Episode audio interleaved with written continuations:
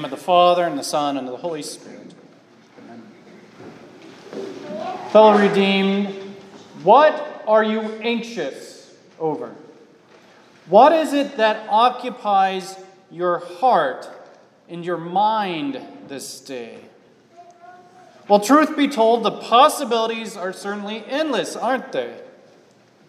For some of you, there's anxiety over various responsibilities at work that must be met by a certain time. For some of you, there's the anxiety over getting into the field and getting the crops out by a certain date on the calendar. For you students, there's anxiety over getting homework done and projects done.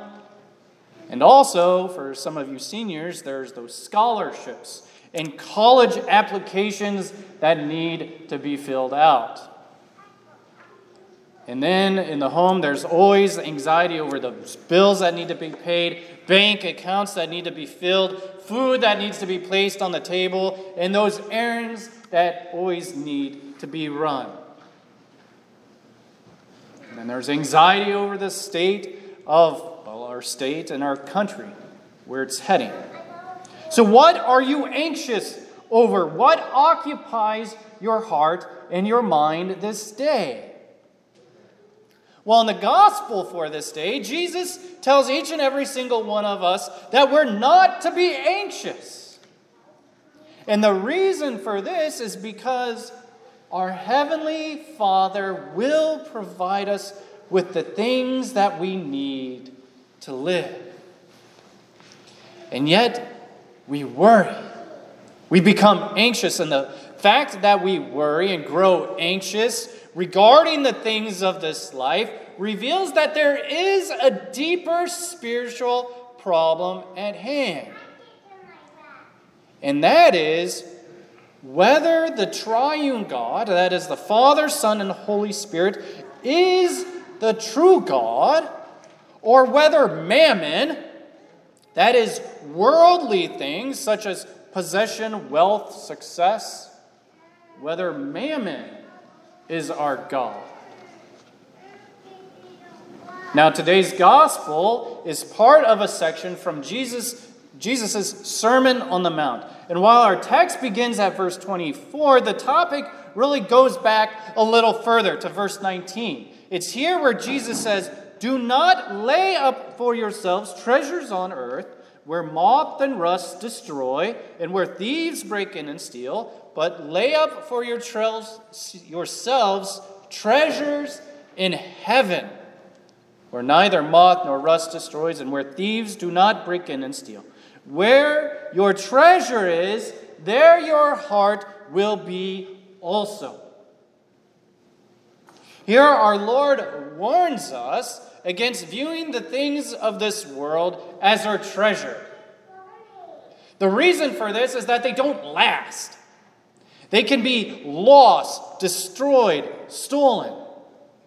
Instead, we're to lay up for us ourselves treasures in heaven.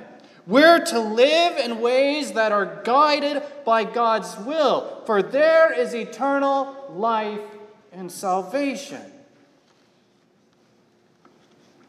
Jesus goes on to drive this point home a little further with the first verse from our text this morning. He says, No one can serve two masters, two lords, for either he will hate the one and love the other, or he will be devoted to the one and despise the other. You cannot serve God and money.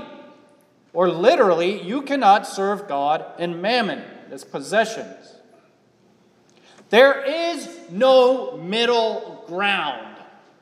Either the triune God is your Lord, or your possessions, your wealth, your success, success is your Lord. You can't serve God and mammon.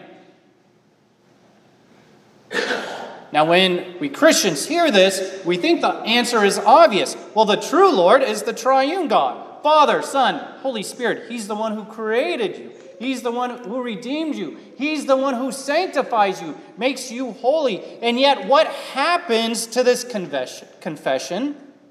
from day to day, week to week, month to month, when there's trouble at work or at school? What happens to this confession when those bills are coming due and food needs to be placed on the table and those funds get a little tighter than you would like? What happens to your confession when sickness and suffering comes upon you? What happens when you see trouble in the community around us and in the country and in the world?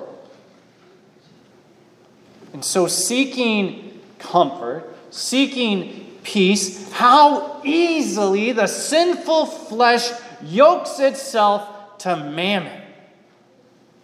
And when we yoke ourselves to mammon, when we tie ourselves to these earthly treasures, the inevitable slavery is to worry, it's to become anxious. We wonder whether or not there will be enough money, possessions. And not only does this mammon bring with it anxiety and worry, but ultimately it steals your heart. It steals your heart so that you don't recognize the true God. It steals your heart so that you don't look to God as your greatest good, as your greatest help, as your greatest comfort in this life. Ultimately, anxiety over mammon is distrust of our Heavenly Father. Fellow redeemed, Jesus would have you repent this day over sinfully trusting in all of those earthly treasures, in trusting over mammon as your greatest good, help, and comfort in life. Jesus would have you repent. And yet, notice how he calls you this day to repentance. If you look at our text, he doesn't specifically use this word repent. Instead, he would have us consider which of you, being anxious over your life, can add a single hour to your span of life? Well, none of you can. Just like you can't increase the money in your bank, just like you can't increase the food on your table, just like you can't increase the crops in your field or improve your health simply by being anxious. Being anxious does nothing for you. It's like a rocking chair. You sit in a rocking chair and it gets you nowhere, right? Second, Jesus says, And why do you seek after the things that the Gentiles seek after? The Gentiles, or the pagans of this world, anxiously seek after more wealth, more power. And what does it give them? Well, it gives them nothing. They only they can never find true comfort or peace in their lives. But God says, You're not like those pagans. Through the waters of holy baptism, you've been made a child of God. And as a result, all of the treasures of heaven, that is forgiveness, life, and salvation, has been given to you. And these are the heavenly treasures that neither moth nor rust destroy, and where thieves cannot break in and steal this treasure from you. Now, it's important here to understand that when Jesus tells us not to be anxious, he's not telling us not to work. We must separate these two things in our mind this anxiety and working. We are to work. Right? Look at the birds of the field. They're busy gathering or building their nests, looking for worms. The birds work, and as a result, so must we. And we work in those places in which God has placed us. We work in our homes, in the church, in our communities. And yet we go about our work not worrying or being anxious.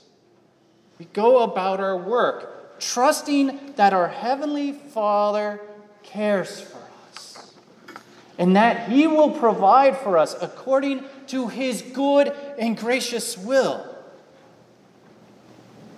In the midst of all of this, Jesus points us to what must be our true focus throughout our entire lives. Jesus says this day, but seek first the kingdom of God and his righteousness. With these words, our Lord points us to himself and his saving work for us. As true God and human flesh and blood, he came to earth to bring his kingdom, his reign, as he reversed all that Satan, sin, and death have caused. He came to bring Christ's righteousness. All of Jesus' ministry points forward to the single greatest action which he will accomplish this. That is his death on the cross and his resurrection from the dead. Our Lord overcame uh, sin in order to win for us forgiveness by dying for us in our place. He came to drink the Father's wrath against our sin, every sin by which we treat wealth as our God. Jesus said, The Son of Man came not to be served, but to serve, and to give his life as a ransom for many. He came to give his life for you. Jesus did all of this by dying on the cross on that Friday that we call good. And then on that third day, where the Father raised him from the dead, Jesus proved that he had, in fact, won the victory over sin, death, and the devil through his resurrection. He has, he has given us the promise of life from, uh, through his resurrection from the dead. He proves to us that he too will raise and transform our bodies to be like his. Fellow redeemed, you seek the kingdom of God and his righteousness by believing and trusting in Jesus Christ. You seek it by returning daily to your baptism in faith, for there you were baptized into Jesus' death. There you were buried with Christ, and through baptism you receive the forgiveness that Jesus has won for you. And yet, baptism does more than marking you as a child of God. The Spirit has given you a new birth and renewal. The Spirit who raised Jesus from the dead, the same Spirit by whom God will raise us from the dead, was at work in you this day. He gives you strength to resist, to put that old Adam to death. He gives you strength to reject the false mammon, the false God of mammon, and to place your trust in Him, Father, Son, and Holy Spirit. To place your trust in Him through the good times and in the bad. When you have plenty and when you're in need.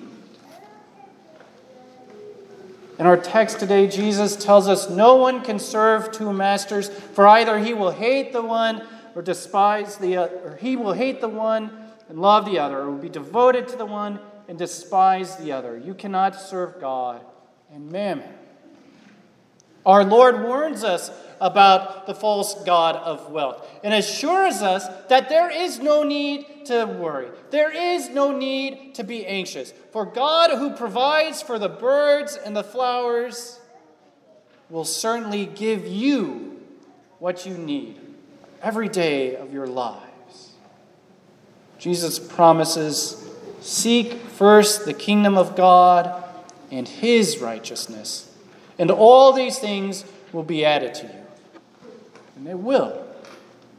But seek first the kingdom of God and his righteousness, as it is given to you through his word, through his sacraments. For there you have his forgiveness, you have his salvation and life. And these are those heavenly treasures that can never be taken from you. God be praised. Amen. Peace of God, which passes all understanding, keep your hearts and minds in Christ Jesus our.